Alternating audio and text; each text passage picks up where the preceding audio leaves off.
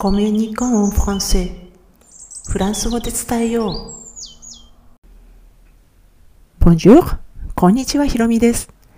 今回はフランス語版、星の王子様のフレーズの10番。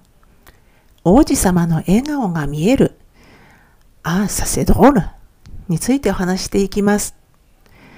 えー、もう本当に好奇心の塊のような王子様が笑顔になる瞬間のフレーズです。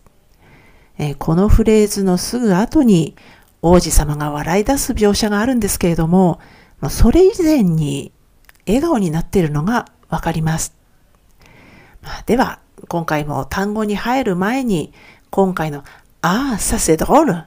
の場所と背景を確認しておきます。えこのフレーズは第3章の初めの方にあります。第3章では王子様と語り手の男性の会話が続くんですけれども、会話の部分の初めから数えて5つ目のフレーズで王子様のセリフです。では、最初に、まあ、あから始まりますね。えー、これは関東詞で、あという意味ですね。まあ、喜びとか驚きなんかを表します。まあ、フランス語の関東詞ってね、ちょっと日本と、えー、ちょっちゃかなり違うんじゃないのっていう、え、そういう風に言っちゃうのみたいな、そういうのが多いんですけれども、このあは同じような感覚であの使います。えー、そしてその次のさですけれども、これは前回の、もうこれ第9回なんですが、こちらでご紹介済みなので、えー、要点をまとめますね。まず、代名詞のすらの話し言葉なんですけれども、実際にはかなり広範囲に使われています。ですらの意味はあれとかそれなんですけれども、あまり距離に関係なくこの言葉も使われます。で、あの、すらのあの意味に加えて、さには、まあ他の意味もあるんですけれども、えー、その他に感情の起伏を表す場合があるということです。ま、この前回の第9回の方のあのリンクも説明欄に貼っておきますので、もしそちらがまだでしたら、よろしかったらそちらも聞いてみてください。え、その次のせですけれども、これも第3回で詳しく説明しているので、え、これも要点だけをまとめますね。で、意味はこれ、もしくはそれ、もしくはあれ。で、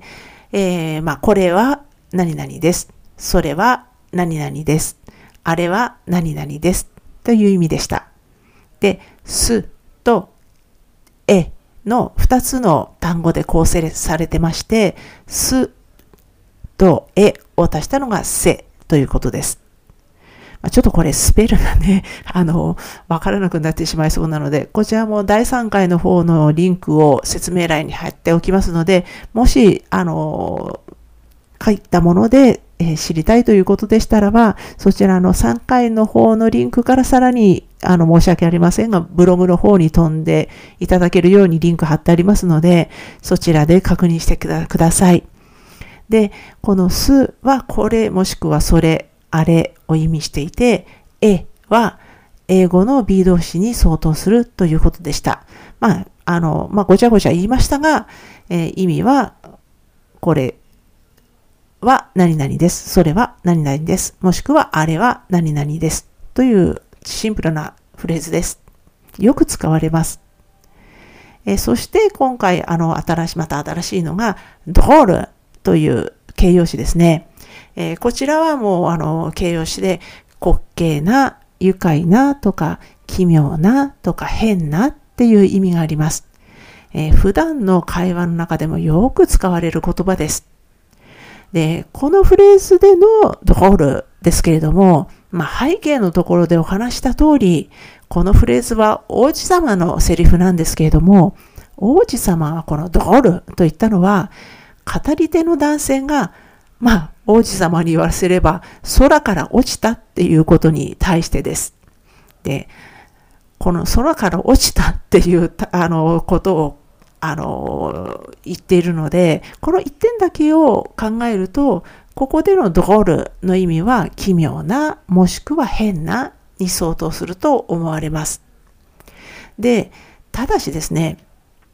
このフレーズの直後に王子様は弾けるように笑って、語り手の男性に向かって、君もしくはあなたですけれども、え、君も空から来たの？っ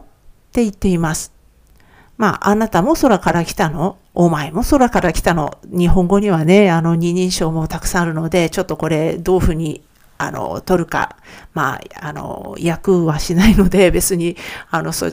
まあ、それぞれで考えていただきたいんですけども、で、まあ、代表しても、まあ、君にしましょうか。で、君も空から来たの？って言っています。で、要するにこ、つまりですね、ここでのドールは滑稽で愉快で奇妙で変なのではないでしょうか。で、な、え？あ、君も空から来たの？ああ、空から落ちたんだ。おかしいなって言ってるのか、滑稽ね。で、愉快で？で、変だなって思ってるのか、奇妙で変なのか。で、まあ、これ全部の意味があるんではないかというふうにちょっと感じました。で、このフレーズを和訳すると、もうこの必然的にこの滑稽、愉快、奇妙、変の4つの意味から1つだけをまあ選ぶことになりますよね。ね、もちろんお話の筋は伝わるんですけれども、もうこういうね、あの、やっぱり作業、作業、要するに4つのうちから1つだけ取らなきゃいけないとか、何か集約するという作業が元になってって、結局お話の雰囲気がちょっと変わってしまったり、内容が少し縮小してしまったりするんですよね。ですので、まあ、和訳というのはもちろんそれで価値のあることですし、あの、フランス語の原本に特に興味がないとか、フランス語をわざわざやる必要がないという方には、もう、あの、翻訳っていうのは本当にあのやっぱり意味のあることですし、私も自身もフランス語に限らずいろんな外国語のあの翻訳本を読んできているんですけれども、まあでもせっかくフランス語をやるチャンスがあり、少しやっぱりそのモチベーションがあるんだとしたらば、えー、このフランス語のままぜひ楽しんでいただきたいと思っています。でこのシリーズ、フランス語版星の王子様のフレーズはブログ記事としても投稿しています。で、このエピソードの説明欄に該当する記事へのリンクを貼っておきますので、もしよろしければスペルの確認などにお使いください。では今回も最後まで聞いていただきありがとうございました。アビアンとまたね。